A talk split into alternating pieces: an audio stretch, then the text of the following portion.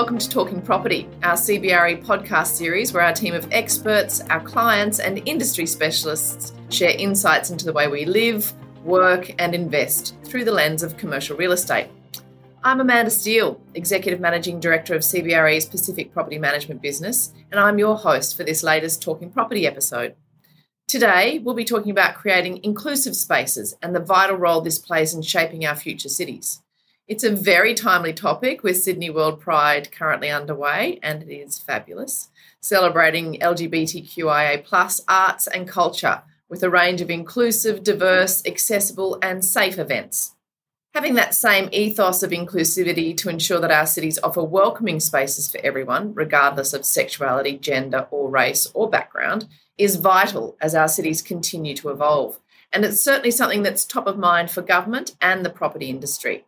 To talk more about this topic, I'm very excited to be joined by James Hume, the Director of External Affairs and Strategy for the Office of the 24 Hour Economy Commission, by Letitia Hope, the Partnership Experience Lead for ISPT, and by Belinda Mills, Senior Manager of Marketing and Communications at Brookfield Property. Thank you all for joining me today. James, I'm going to start with you. I hope that's okay. I know the provision of inclusive spaces is a really big focus for the New South Wales Government as part of its plan to build on the Sydney's 24 hour economy, a strategy which I think is fantastic.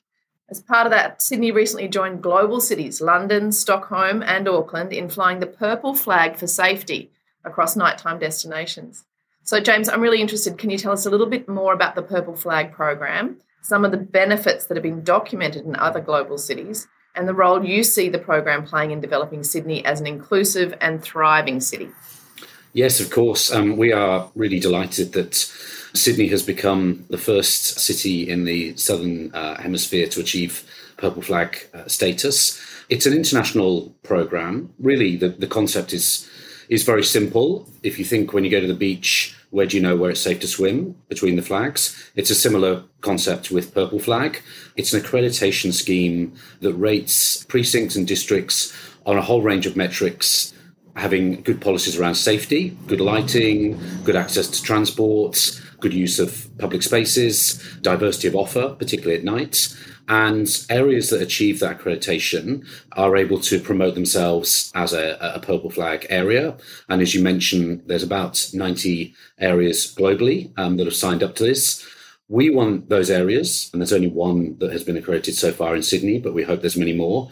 We want those areas to be exemplars for a great nighttime experience and really to be leading the way in terms of demonstrating what good looks like in terms of having a safe, inclusive, and diverse experience at night.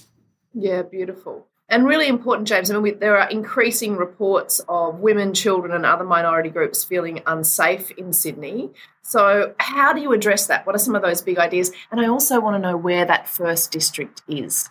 Yes, of course. Yeah, it's the YCK district, uh, the York, Clarence, and Kent district within the CBD, and it's a district that's developed over the last few years, um, primarily around small bars, but it's increasingly diversifying into live performance and other activities. We're also doing three other pilot areas across Greater Sydney and very different areas. We've got places like Haldon Street in Lakemba, um, which is very much based around around eating rather than drinking and, and, and not based around alcohol. Church Street in Parramatta, which many of you will know has undergone significant regeneration with the light rail, and Marrickville Roads and Illawarra Road in the inner west, which uh, is a precinct that is focused around live performance. So all very different areas, um, but we're certainly hopeful that they will they will all achieve accreditation as well. On the safety point, absolutely, it's a, a huge priority for our office. We take it incredibly seriously. We work across government and across industry to promote um, a really safe going out experience, and particularly for for, for young people, for vulnerable people. Sydney actually rates pretty well in terms of safety. The Economist produces a Safe Cities Index that last year rated Sydney as the fourth safest city in the world. Also, a lot of the polling uh, we do internally with Ipsos demonstrates that actually Sydney siders think that the city is is pretty safe.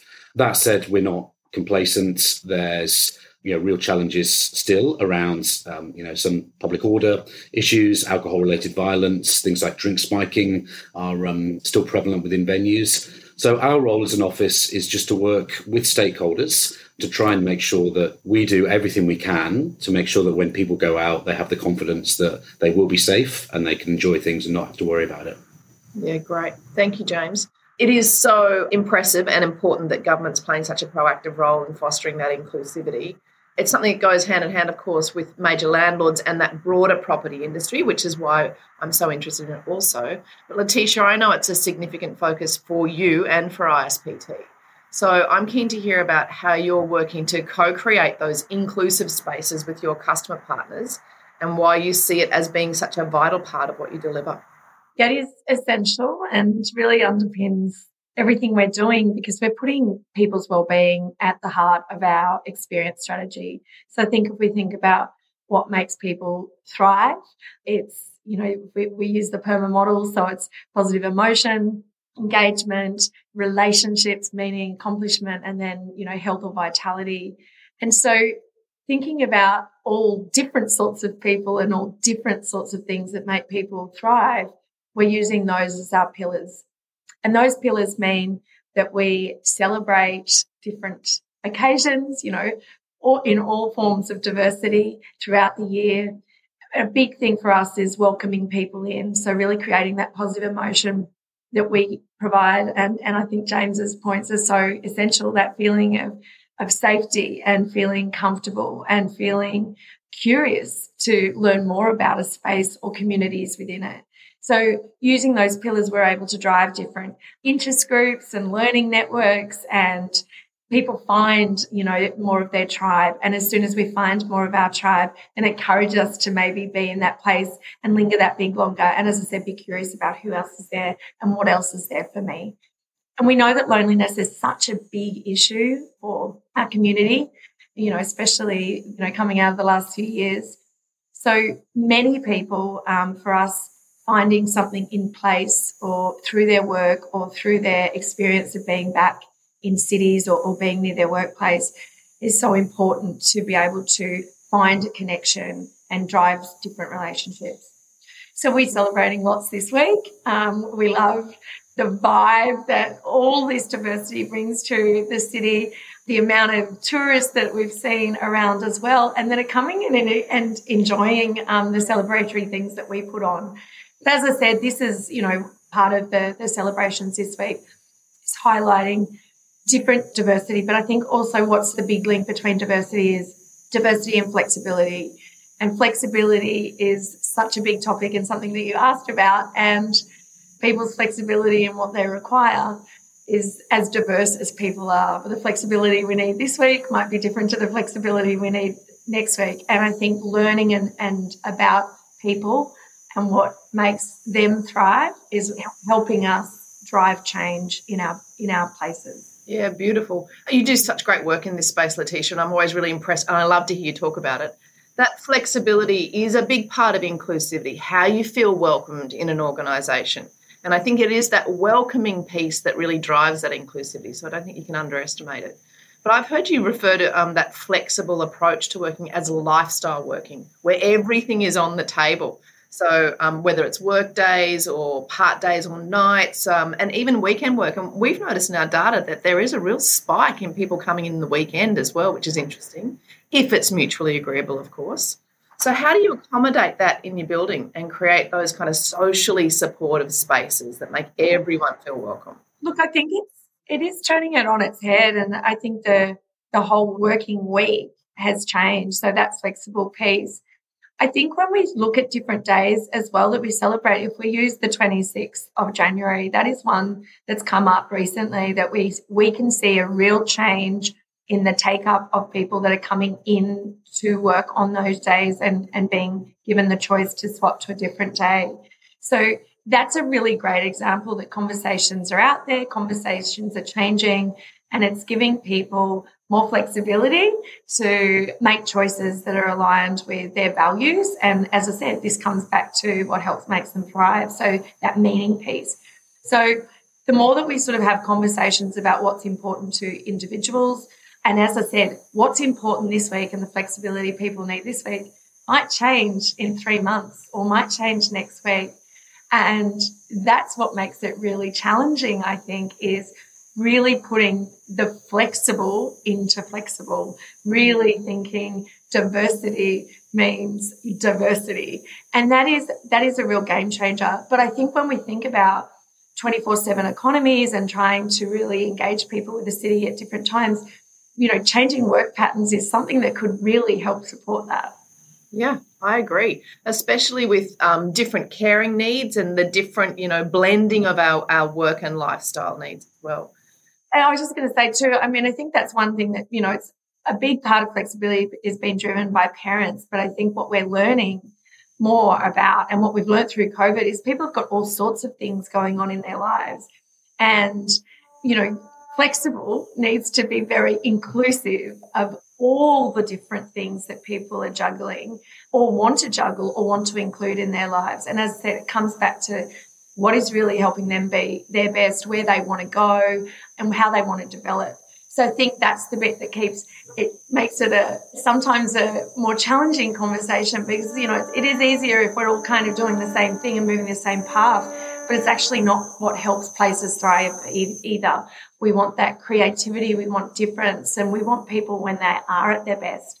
So I think the the more that we can sort of drive harder conversations, make change, it enriches organ- people, organisations, places, cities, countries, um, and that's what we really want to see. Yeah, beautiful. It is that openness, Letitia, I think, to all that is um, the real game changer in this space. And Melinda, I know that that focus for Brookfield is really important around how we make everyone feel welcome. It's been a big focus for Brookfield for many, many years. You've done some very impactful NAIDOC and Reconciliation Week activities nationwide, particularly last year. And of course, you have a beautiful World Pride exhibition in situ at Brookfield Place, Sydney, which is a beautiful building. You um, ran a program to align with White Ribbon Day that saw barbers in your building talk to customers about domestic violence. So tell us a little bit about the impact of those programs and why it's such a big focus for Brookfield.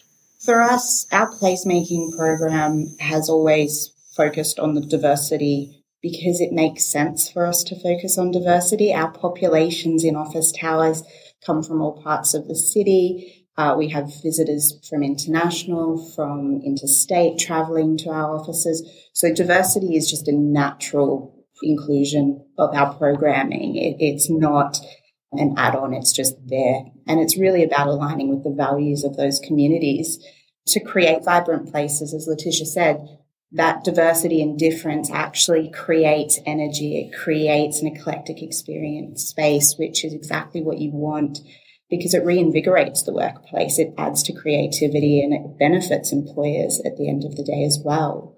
Our First Nations program was a fabulous example of that. And it was really for us, our goal was to create connections. And it was really to have conversations that led to outcomes for people. So uh, the first thing we did was just not look at NAIDOC Week or National Reconciliation Week, but actually look at how can we tell a story over an extended program of time that allows people to engage one on one as groups in experiential ways. So get literally getting their hands dirty with paint and being able to interact. And what we saw from that was a benefit beyond just our six week campaign. We saw long lasting impacts because we saw tenants reach out for their reconciliation action plan consultancy. We saw people getting curated artworks for their offices. We saw sponsorship partnerships developed as a result of it.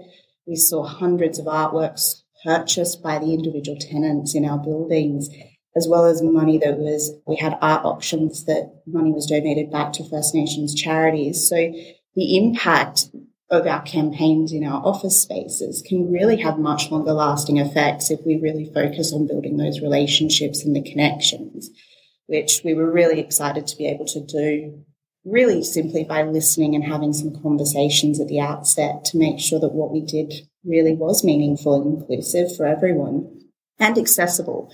I think that's the other part with our programming is remembering that everyone's coming into our experiences with different levels of knowledge, um, different levels of understanding, sometimes different biases that might be attached to things. And that's kind of something that we've attached to all of our programming is that accessibility has to be part of the conversation so that everyone can find an entry into the conversation.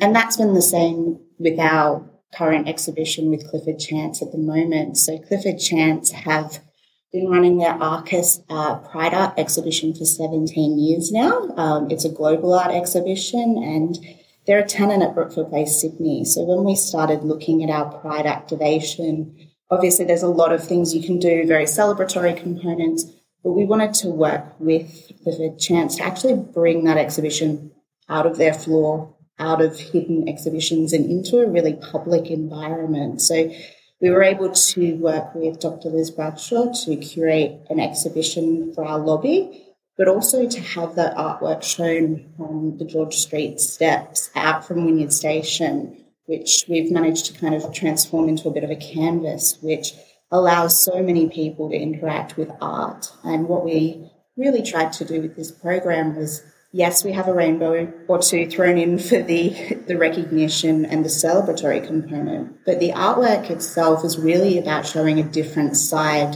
to the LGBTQIA plus community and showing that art doesn't have to be always provocative. It can be a range of things and it can also be influenced by the cultures that the individuals have come from as well and that they're not just LGBTQIA people. There are also people with cultural backgrounds. Some of them are First Nations representatives as well. Some of them are migrants to this country. So there's a real opportunity for them to share not just one side of who they are, but a multifaceted side, which is fantastic. Yeah, beautiful, Belinda. It's interesting with art, especially. Like when we talk about engagement and connection, we often go to food and beverage. But I feel like art is such an amazing way for everyone to connect and share in a very emotional way. So I think you're doing great work there. But you're also doing fantastic work with technology. And I think this is a really interesting focus area with inclusivity. I mean, you manage a huge global property portfolio. So, what are you seeing overseas, and how is Australia performing versus other markets in this, you know, creation of inclusive spaces and cities? Yeah, absolutely. So I think Australia, I think, definitely punches above its weight as a size of where we sit in the region. Um, we're sometimes the smaller brother or sister in the in the global conversation, but I think we do across property industry and across our cities do a really good job at, at looking at that inclusivity in Sydney and in other parts of Australia we've actually rolled out Bindi Maps, which is beacon technology that can be used to integrate with app technology for the visually impaired. And I think inclusivity has to factor in just navigating our spaces and thinking about it in a way that's inclusive of those who don't see the world in the same way we do every day. I think the other way that we've really done it on a global scale is our tenant app experiences that we have. So what that has enabled for a lot of the industry, but the way we're using it to make it really powerful is a one to one conversation tool. So it's not just a mass communication to say this is what's happening in our precincts. It's a real opportunity to ask the thousands and thousands of tenants that we have in our precincts what they think we can do better at, what they're loving, what would make them feel seen and heard and represented. And what we've found is when we ask, they are absolutely willing to share that information. They want to be able to be part of creating the programming in our precincts. And I think that's when you know that placemaking has been really successful is when people are part of the curation of the places they're in. From a global perspective, I think what James was touching on from safety is really important. Canary Wharf in the UK is also a purple flag precinct and that has been a precinct that's been developing over time, and, and safety and art have been a big consideration factor in addition to sustainability for making people feel connected to that place. And then we also have in America different avenues that look at slightly different opportunities. There was a program out of the US called Partner to Empower, which was really about looking at supporting uh, black owned businesses to get a foot into a retail environment and set them up for success and work hand in hand with them to deliver really long lasting benefits back into the community. Yeah, beautiful. Thank you, Belinda. Really interesting work.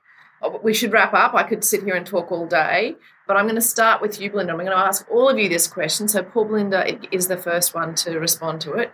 But I think it's really interesting to reflect on personally. You know, what does an inclusive space look or feel like to you, Belinda? I think it really has to be a space that's comfortable. It has to feel like there are opportunities to be seen, heard, and represented for everyone, not just um, certain groups. And there's a really fantastic quote that I think sums it up better than I could ever sum it up out of the Indigenous Placemaking Council, which is if nothing of your culture, history, language, or art is visible in the streets, parks, and buildings where you live, you can never feel welcome there. And I think that really is what inclusivity is about. It's about making people feel like they belong in that space. Yeah, what a beautiful quote. That's lovely. Thank you, Belinda. James, I'm going to jump to you and ask you what, you know, what's an inclusive space for you?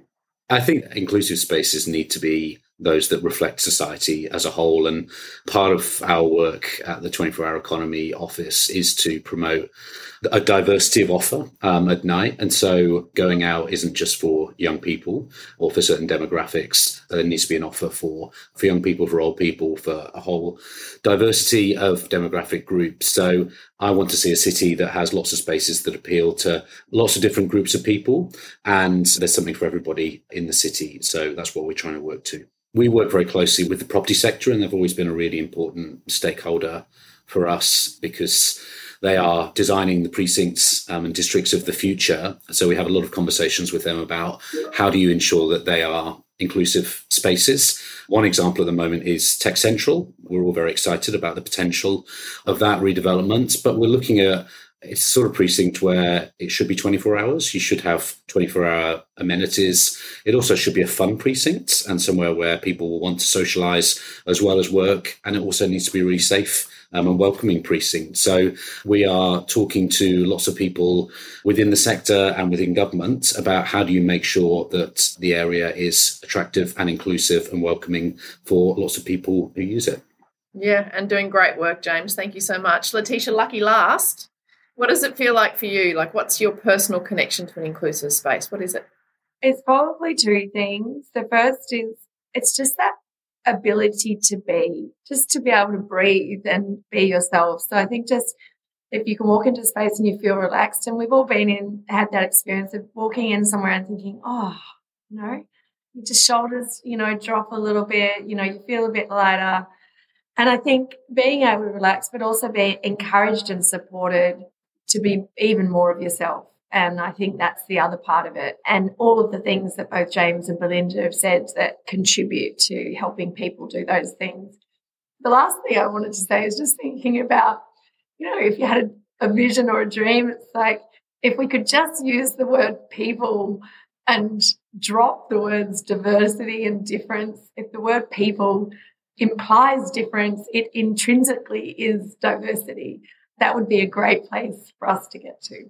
Yeah, beautiful, Letitia. And the importance of language as well. Yeah. Yeah, fantastic. What a great conversation. I've learned a lot today, but also it's really piqued my curiosity. Belinda, I can't wait to go down and explore more what's happening down at Wynyard and see the beautiful artwork around the street. Art, inclusivity, safety, you know, that cultural connection, all really important elements of what we're trying to achieve around inclusive spaces.